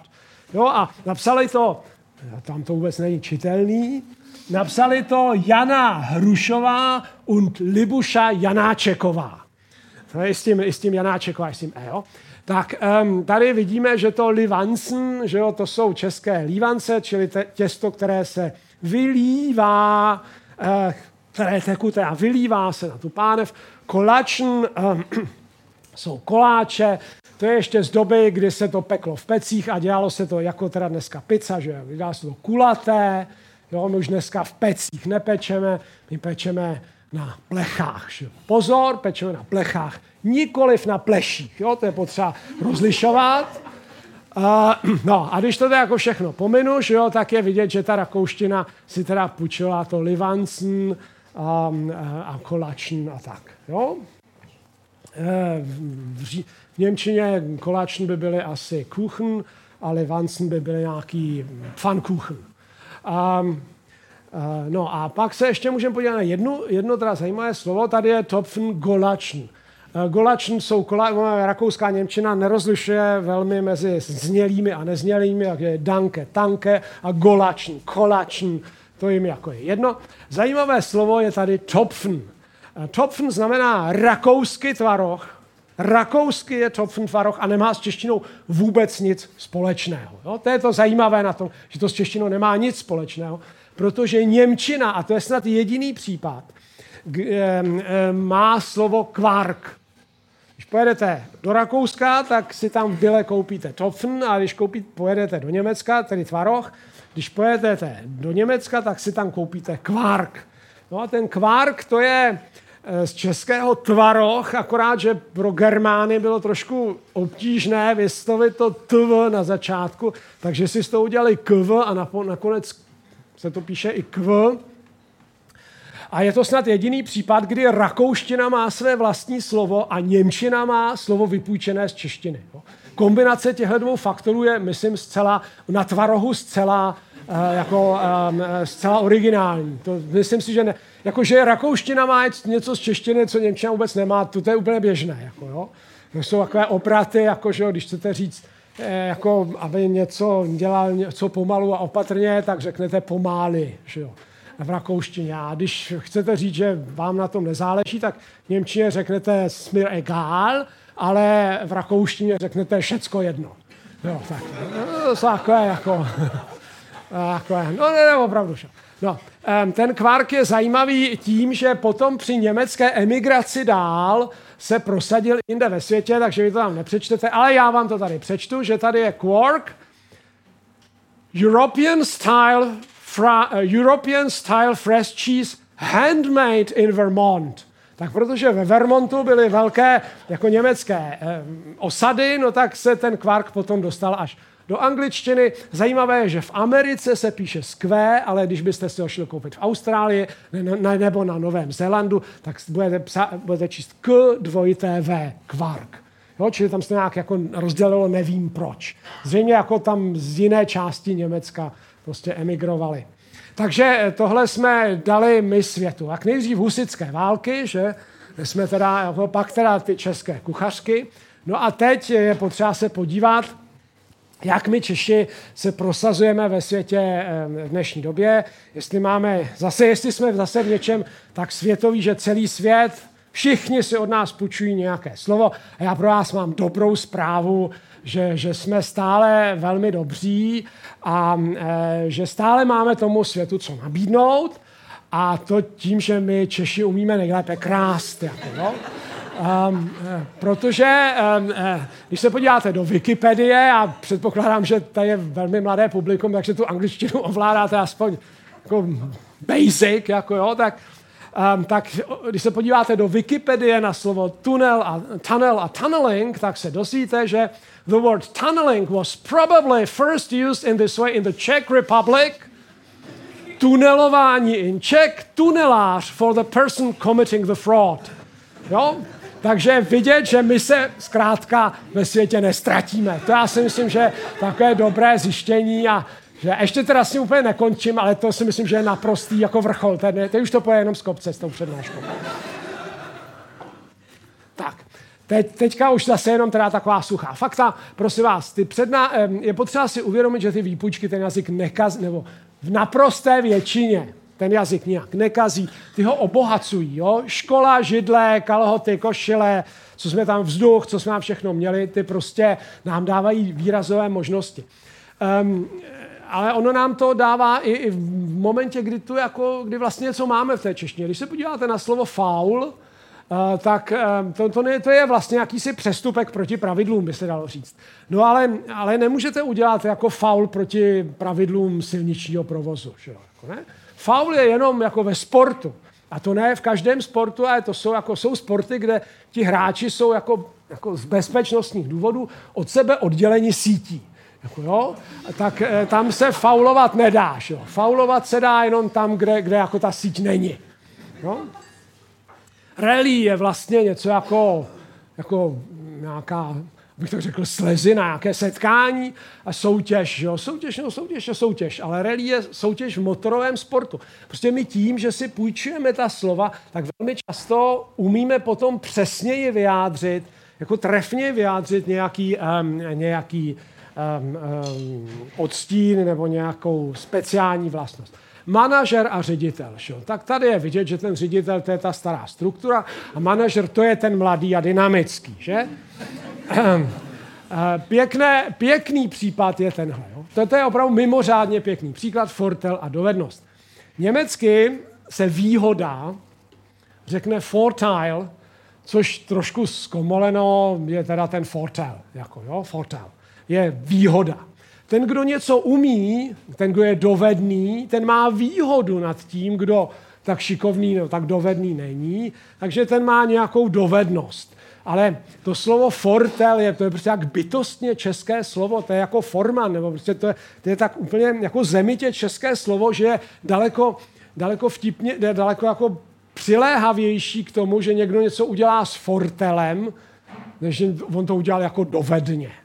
Jo, jako sami, já myslím, že cítíte sami, že s fortelem je něco daleko silnějšího než dovedně. Jo, kdybyste si měli vybrat mezi řemeslníkem, který to udělá, který vám něco doma udělá s fortelem a něco udělá dovedně, no tak já bych si vybral toho s fortelem. Přestože je to cizí slovo. A pak je meeting a schůzka, že? tak jako tam taky. Že? Meeting prostě to, je jako, to má jako, jako obchodní nebo nějakou prostě odbornou, pracovní, uh, pracovní povahu. Ať už to napíšu tak nebo tak schůzku, můžu mít i třeba s nějakou mladou dámou, že jo? Když to kdybych měl tu schůzku, jako kdyby ta schůzka potom byla obchodní povahy, tak já se takovým dámám teda spíš vyhýbám. Um, tak, moje oblíbené slovo je olajkovat, že jo? protože to znamená pochválit, ale jako, jako ne tak úplně, jako, že jako, olajkoval účes. Že jo? To jako, ne, to jako, olajkovat znamená na sociálních sítích. Že jo? A tam právě je vidět to, co je pozitivní na tom přejímání. Jo? Že my jsme si jako k tomu like, napsali jsme to česky. Přidali jsme k tomu předponu. Přidali jsme k tomu příponu. Přidali jsme k tomu časovací koncovku. Jo, prostě předpona, kmen, přípona, koncovka. Už je to úplně české sloveso, že jo? A přitom my tím jako umíme vyjádřit tu jemnou nianci, že to není každá pochvala. To je pochvala na sociálních sítích. Jo? Plně jsme to integrovali do českého tvarosloví. No a abych teda neřekl, že, jako, že to je jenom všechno jako růžové, tak předvedu i pro mě jako nepochopitelný příklad, že třeba veřejnoprávní televize neustále mluví o českých farmách a českých farmářích.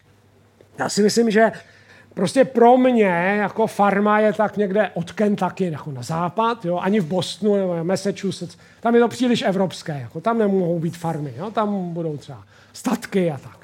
No a my máme právě statky, statkář, rolník, zemědělec, já nevím, co ještě by se asi našlo, ale zřejmě ta slova v myslích některých redaktorů české televize, kteří jsou ještě zakořeněni v těch 50. letech a v kolektivizaci, tak jim slova jako, jako statkář a rolník připadají jako sprostá a jako, po, jako nevhodná, tak říkají i českým zemědělcům farmáři.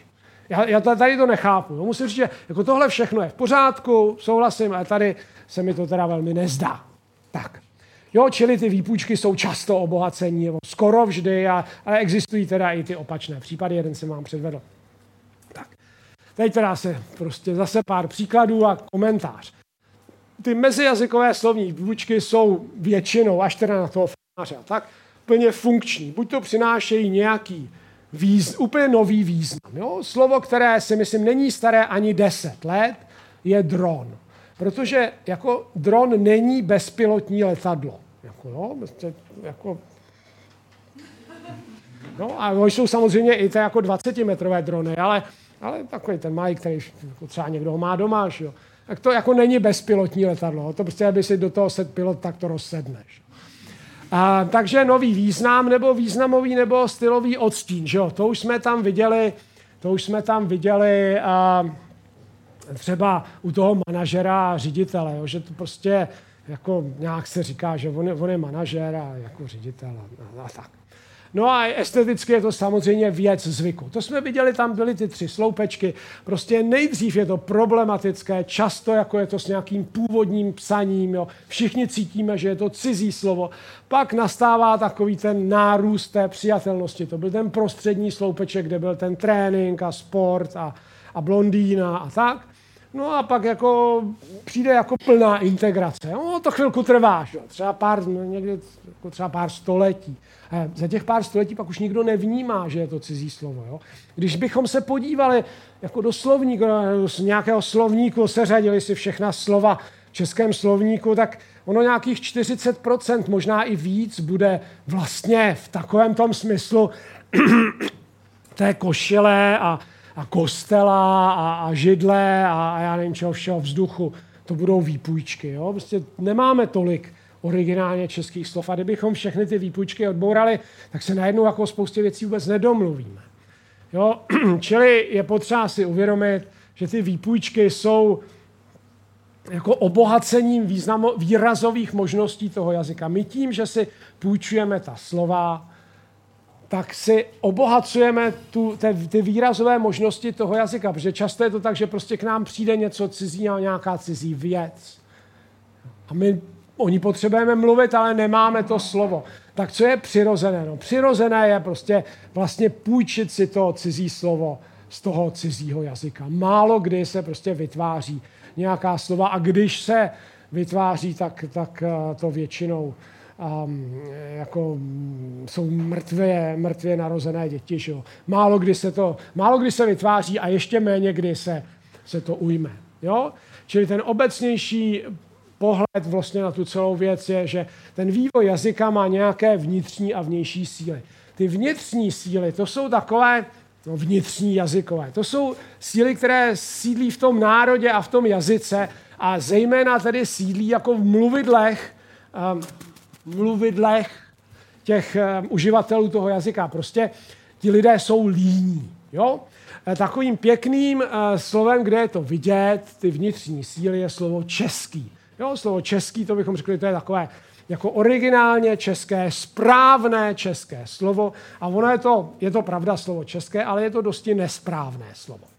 Protože když se podíváme, že to je odvozeno od toho slova, že jsme Češi, je jeden Čech, No a když se podíváme na podobně e, zakončená jiná obyvatelská jména, tak máme třeba Vlach, to byli Italové, že jo, Kazach, Valach, buď teda u nás, nebo někde v Rumunsku a tak dále.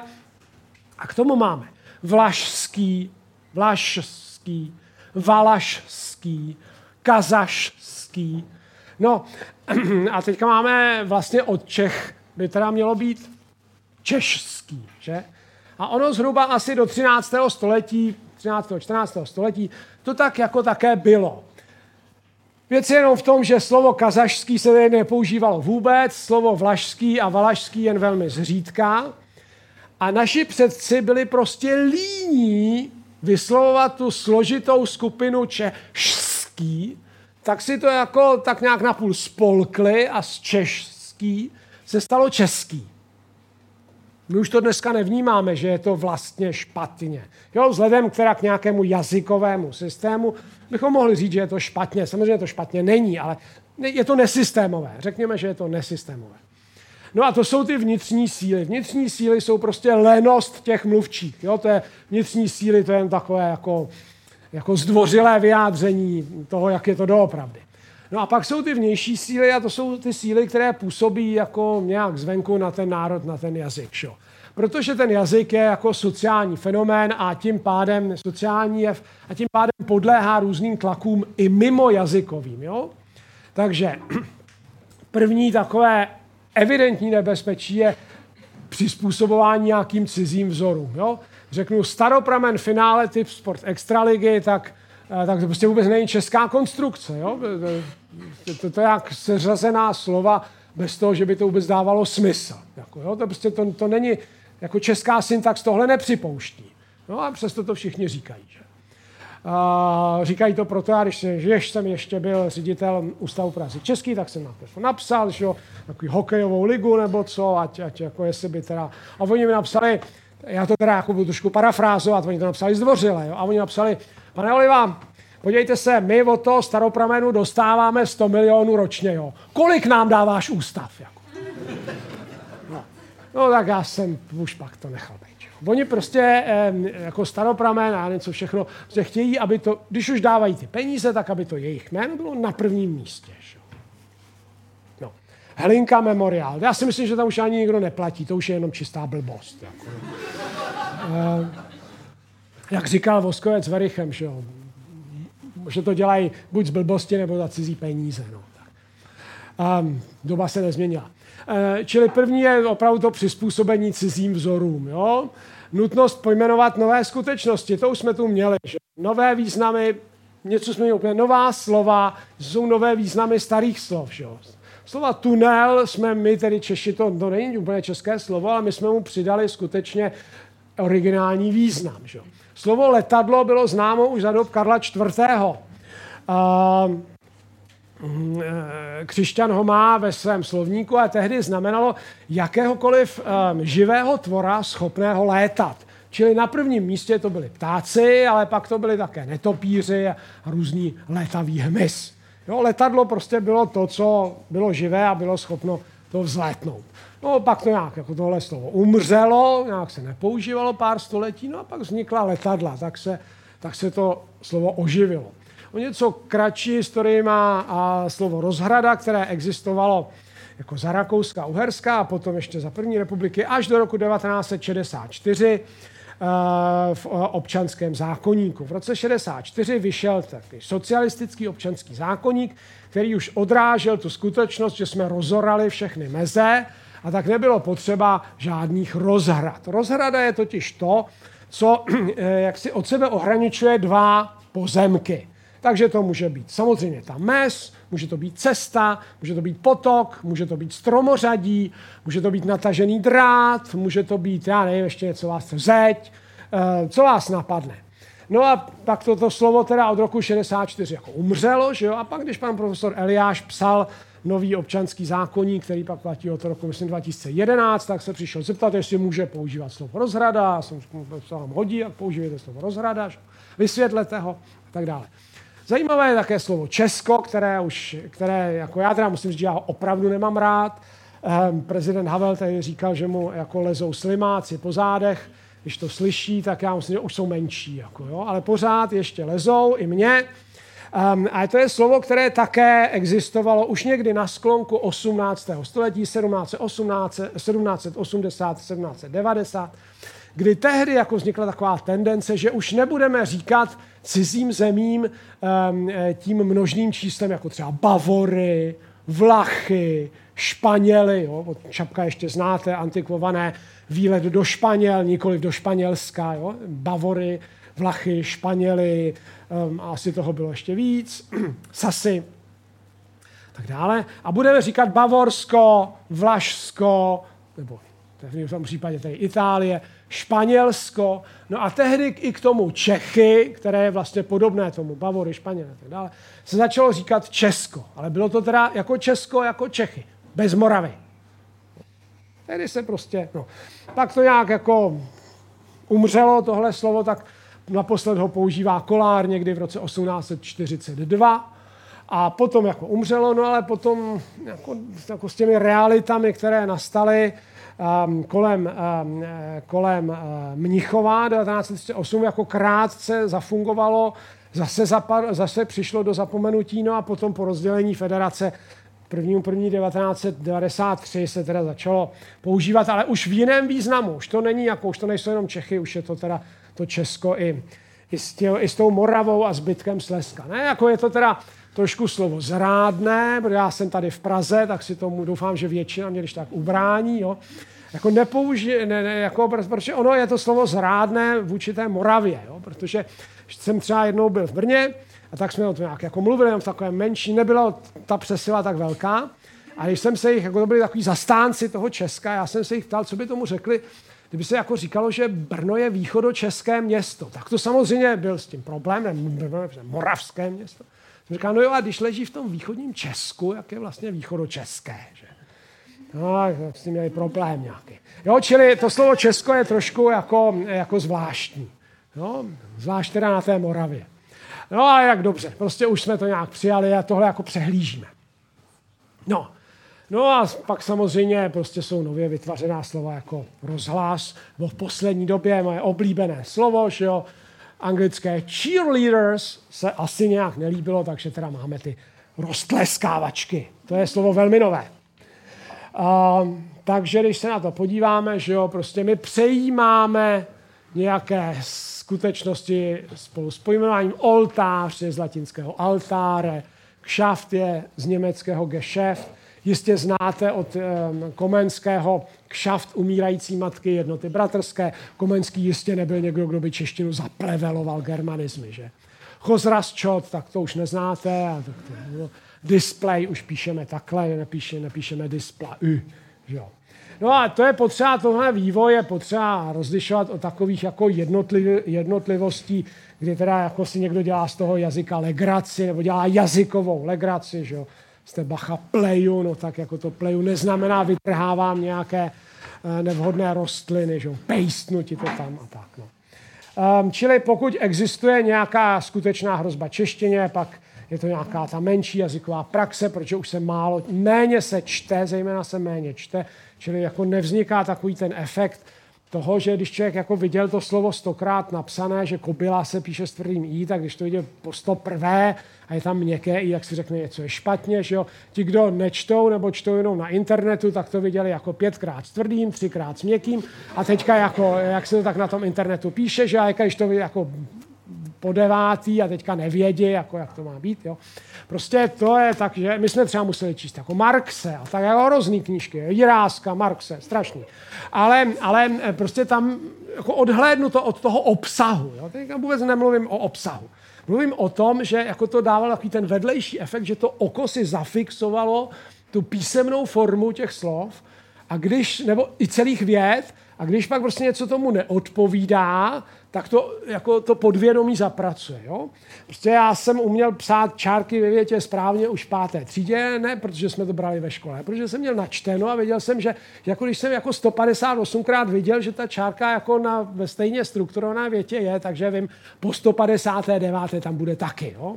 To si všimněte, že třeba ta starší generace, to, když váhá někde, tak to dělá tak, že si jako ty dvě varianty napíše. Jako byla s měkkým, jako byla s tvrdým, mrkne na to, řekne, ne, tohle je blbě. Jako, jo. E, to už já teda často jako nejsem, nejsem schopen um, u, u těch mladších jako zaznamenat. Mám teda 12-letou dceru, jo, tak jako byste věděli, že nemluvím jako čistě teoreticky. Uh, takže ta menší jazyková praxe nese sebou i nějakou třeba i lhostejnost. To je zase rozdíl proti tomu 19. století, kdy ta čeština byla, nebo se cítilo, že je v nějaké ohrožení a jako patřilo k dobrému tónu se pořádně naučit česky. Že? Když si vezmete, že třeba takový Mácha, on vlastně jako se narodil jako Karl Ignaz Macha, že? A, a jako ty deníky, které jsou a své první práce psal německy. Teprve potom se jako naučil češtinu. Takový skladatel um, těch nejčeštějších oper, že jo, Bedřich Smetana, tak to nekupujte si to, ale až půjdete někdy kolem knihovny, skočte si tam Národní muzeum, vydalo teď eh, hudební, teda to oddělení, to hudební muzeum, jak to, jak hudební muzeum, nebo tak, jsou, sídlejí tam na malé straně. Eh, vydalo sebrané spisy um, nebo sebrané, sebranou korespondenci Bedřicha Smetany. No ten člověk by jako, jako ten vůbec neuměl česky. Vůbec, jako vůbec. Prostě jako měkké, tvrdé i, protože š, ž, z, s, všecko, jak ho to napadlo. Jako. Ten člověk vůbec neuměl česky, ale přesto jako za tu češtinu bojoval a tak. No a e, prostě tehdy bylo prestižní umět česky. Dneska je to tak samozřejmé, že už to vlastně není prestižní a to se potom teda neúplně dobře odráží. No a samozřejmě problém je demografický vývoj. No tak jako, jak to je s tím jazykem, kdy umře? No když umře ta poslední indiánská babička, že jo, která ten jazyk uměla, no tak pak umřel i ten jazyk. No tak doufejme, že to tady teda nenostane tak, um, tak moc rychle. No a snažte se, vy jste, já už nemůžu, ale vy jste mladý, že jo. No, eh, co, co jsem vlastně chtěl říct, teď schrnu, já ty výpůjčky jako pro nás nejsou žádná hrozba, nemusíme se jich bát, musíme to integrovat do té češtiny, jako jsem uváděl příklad toho olajkovat, jo, a ono to pak obohatí naše významové možnosti. Jak je teď ta Evropa uspořádaná, já nevím, jak to bude za deset let, jo, ale jak je teď ta Evropa uspořádaná, tak to snad vylučuje jako asimilaci, ať už teda nějakým národem evropským, nebo doufejme, že teda i mimo evropským. Ale v tom dnešním světě nelze existovat v izolaci. Já jsem si ty slajdy připravil někdy jako před pár dny, tak to jsem ještě tady, jsem si říkal, tady řeknu Severní Korea, ode dneška je to jinak, že jo, tak nevím, jako jo, ale jo, prostě nechceme být druhá Severní Korea. No možná, že teď, jako jak se dohodne, tak možná, že chceme naopak, jo. Tam třeba po, poplynou nějaké pěkné penízky, no ale tak dobře, no. Jo, a e, to přejímání, to, co je nejdůležitější, jo, že teď se vracím k tomu prvnímu slajdu, k té funkčnosti.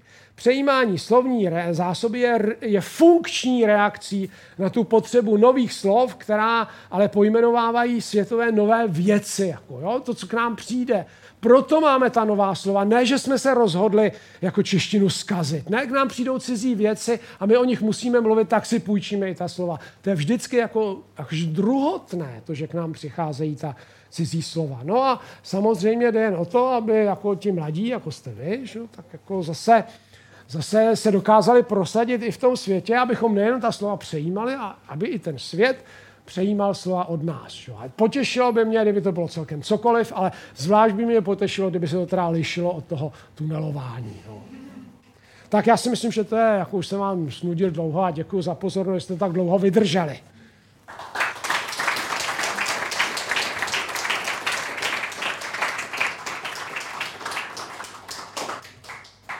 Tak děkujeme za skvělou přednášku a teď dáme prostor ještě pár dotazům. Ano, ano, jo? samozřejmě.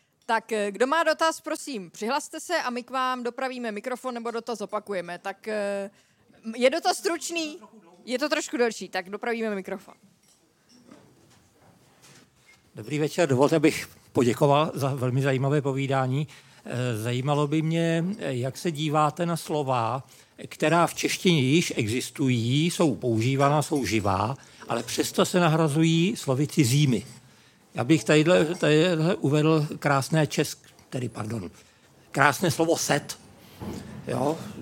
Česky tedy sada nebo v tenisu, souprava. nebo v tenisu, nebo... Ne, ne, ne, ne, ne. V běžném životě. Nikde už nevidíte, že by prodávali sadu nádobí. Pouze set nádobí. Ložní set. Já jsem, já jsem byl jednou, já jsem byl kupovat nějaký malířský potřeby, potřeboval jsem jenom váleček. A e, povídám, já potřebuji jenom váleček a nepotřebuji ten držák tomu a, a tu, tu síčku. A, a paní povídá, no to je mi líto, my to máme jenom v setu. Já povím, v čem? No, říkal jsem si, zahraju si na jazykového puristu. A, a ona, no v setu. Já povím, v set, co to znamená, prosím vás, to v setu? No to je jako, že to je dohromady. Dohromady. Jako, jako, jako v sadě, jo? nebo v soupravě. No, no, no, no, no. Tak povím, tak proč říkáte v setu? No ono se to tak říká. Tak, tak mě zajímalo, jak, jak se na to díváte, eh, jak si z pozice toho, že eh, jak si cizí slova nejsou, nejsou hrozba. Úplně, Děkuji. Jo, úplně to nechválím tohle, protože eh, to je přesně ten případ, kdy nahrazujeme česká, nebo kdy používáme paralelně, ne nahrazujeme, to bych asi neřekl, ale porož, kdy to jako nemá tu funkční podstatu. Kdy my to nepotřebujeme, protože my máme dobré české slovo. To je ten příklad s tím farmářem, to je do značné míry ten příklad s tím manažerem a ředitelem, jo, protože tam jde vlastně o nějaký ten jako kvalitativní, nebo jako eh, eh, hodnotící odstín vlastně. A tohle si myslím, že vzniká, protože jako s tím mezinárodním obchodem oni dostávají ta balení, na kterých je napsáno set, jo? není tam napsáno sada, no tak se tomu eh, jako mm, jazykově nebo obecně teda eh, méně intelektuálně vybavení přizpůsobí, že? A říkají potom set. No. Um, ale v momentě, takhle, jo, zase si myslím, že e, jako v momentě, kde říkáme, jako je to v setu, uh, dal jsem, prodal jsem dneska tři sety, um, tak eh, dokud se tam jako začne projev, dokud se to začne počešťovat, tak to není nějaké zásadní ohrožení. Jo? Prostě dobře, eh, jako není to asi úplně šťastná situace, ale tu češtinu to nijak eh, jako nekazí. No tak prostě jedno slovo nahradíme tím druhým, ale ten systém českého tvarosloví, systém českého vyjadřování, kde prostě připínáme pádové koncovky, kde, kde uh, jako pozici ve větě nebo pozici ve struktuře věty určuje pád a nikoliv umístění na začátku, na konci a tak dále. Um, jako není to úplně šťastné, ale není to jako, nevidím to jako zásadní problém. Jo? Je, není, není to jako úplně výborná věc, no a tak, protože říká farmář, farmáři, že jo, tam dokonce to ř se prosadilo, no. Jako není z toho žád, není důvod k nadšení, ale zrovna tak není důvod eh, k, k tomu jako být na poplašné zvonce. Jo.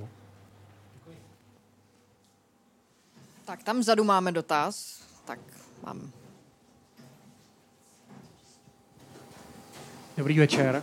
Slyšíte vepředu i vzadu? Slyšíme, Chtěl bych se zeptat, proč nemáte mezi světovými slovy Čapkova robota? Um, protože uh, to je slovo, které, já si myslím, že všichni tu zna, znají tu historii. To je slovo, které není vlastně dobře, uh, dobře české. To není slovo, které uh, je ze slo, uh, jako z české slo, běžné slovní zásoby. To je slovo, které je uměle vytvořené pro potřebu té hry a v podstatě se do češtiny dostalo úplně stejně jako do cizích jazyků. Prostě Čapek jako vynale, nebo bratři Čapkové vynalezli nějaké slovo, které předtím neexistovalo ani v češtině, ani kdekoliv jinde. A, a pak se to slovo najednou začalo šířit. To není původní české slovo, které jsme my Češi nějak používali a potom se jak, jako rozšířilo, um, uh, rozšířilo do světa. Jo, jako tam prostě jakási neoriginalita. To je uměle, um, uměle vytvořený tvar, nebo dokonce téměř byste dalo říci patvar, který, uh, který nemá tu sílu běžného českého slova. Tam, když jsme u toho, tak tam, uh, to si málo kdo uvědomuje, že, eh, že ta celá hra, to RUR je vlastně teda anglický název, že jo? To, to není český název, to je anglický název, ale je to Rossum's Universal Robots. A to, co je zajímavého na tom, není ten robot, ale to rozum, že vlastně to, to jméno toho továrníka, Rosuma, je aluzí na české slovo rozum, že to vyznění té hry je, že jenom s tím intelektem, s tím rozumem nevystačíme, že je teda potřeba těm bytostem přidat i nějaký ten cit a proto, že ho vyrábí ten rozum, jo, tak on to teda napsal s tím dvojitým S. Tohle je potřeba, si myslím, že vědět o té hře je, tohle je důležitější než to slovo robot.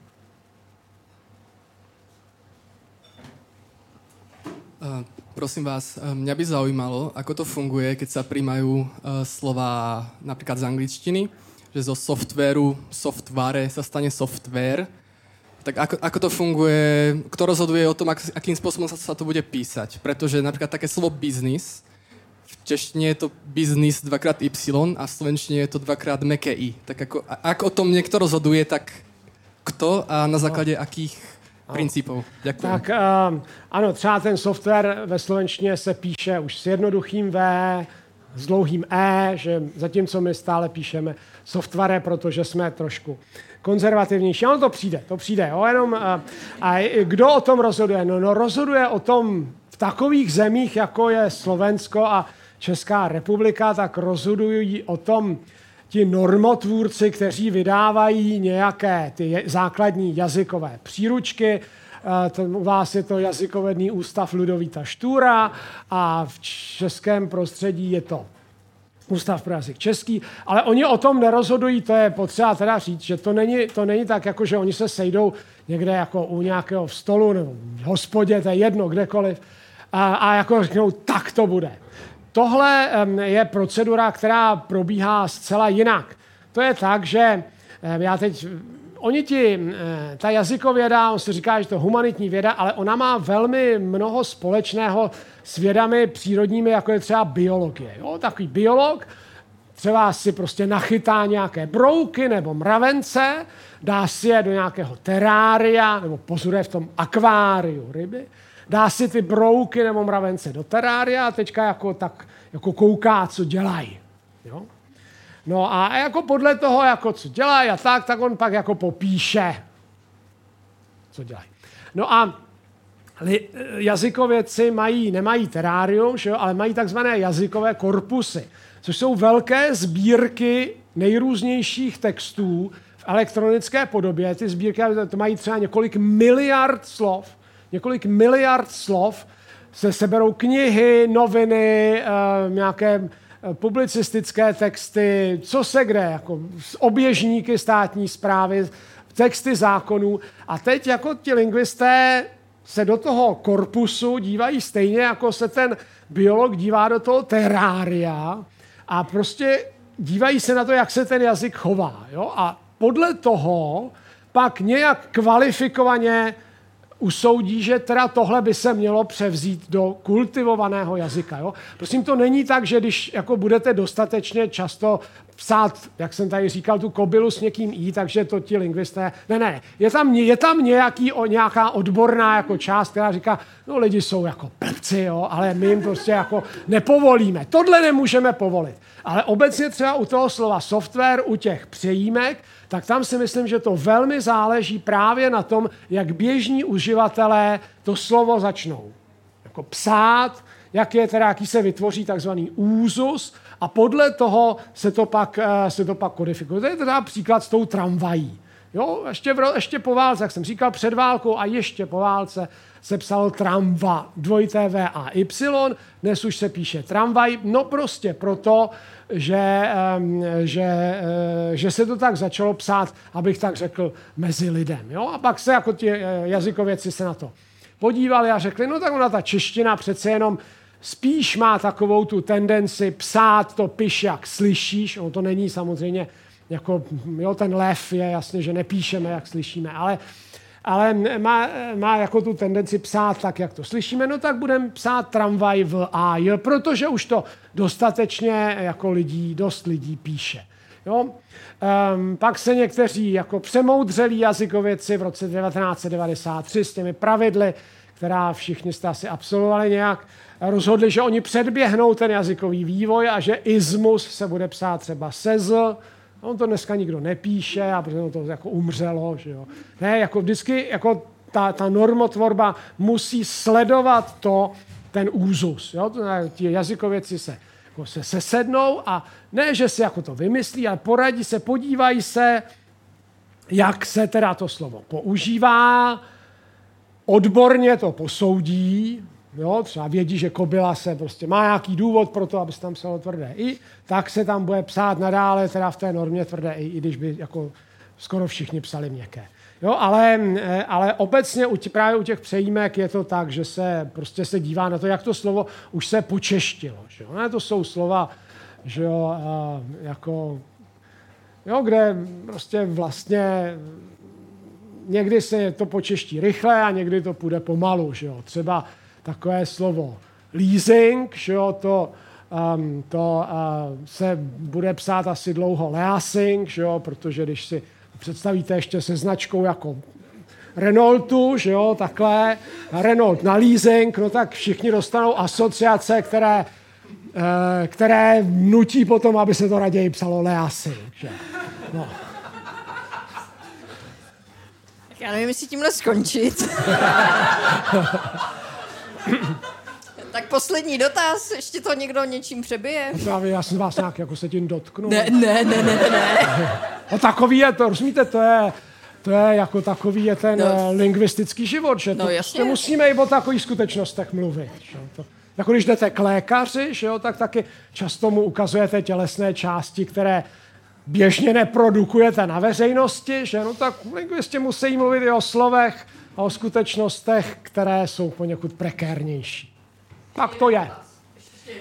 Tak jestli, jestli můžu ještě jednou, eh, já bych se dovolil zeptat eh, jako, jakožto jaksi odborníka nebo jazykovědce, jestli je nějaký významný rozdíl, když se řekne, je to závislé na něčem, anebo je to odvislé od něčeho. Mně to připadá ten druhý tvar jako rusismus, jo, protože v ruštině je atvísit at čevo. Já si myslím, že. A nevím, jestli je opravdu nějaký význam, protože dokonce jsem viděl xkrát větu, že to je závislé na tomhle, ale není to odvislé od tohohle, nebo opačně. Jo. Znělo mi to naprosto a... strašně, jak si říkám, musím se na to zeptat. No, Děkuju. A, rozumíte, já, já, úplně, já bych si to, jako abych vám opravdu jako správně odpověděl, tak bych musel teď si tady odevřít jazykový korpus a podívat se na to, jak teda se to používá. Jo? V mém mém jako jazykovém povědomí, ale to je jako je samozřejmě moje. Jo? Teď jsem prostě jeden z uživatelů jazyka a v mém jazykovém podvědomí, povědo, povědomí, ne podvědomí, povědomí je to tak, jak jste řekl, že je to rusismus, který se k nám prostě dostal někdy v těch 50. maximálně 60. letech, ale opravdu bych se musel podívat na, na to reálné užití. Jo? V hlavě to prostě všechno nenosím. Eh, já ještě, jestli bych chtěl, já jsem vám tady sliboval vysvětlení slova škola a, um, a to, počkejte, já teda zkusím, um, už asi nejsme připojení k internetu, že? No, trošku nám to tady ten internet nebyl úplně nejspolehlivější.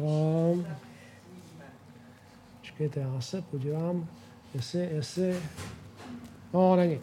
Um, tak já mám, um, já teda si udělám trochu jako reklamu na závěr, omlouvám se, jo, ale um, slova škola, um, slova, ještě, ještě jsme co tady, volant. Um, já mám takový pořad na stream.cz, který se jmenuje Uzlíky na jazyku.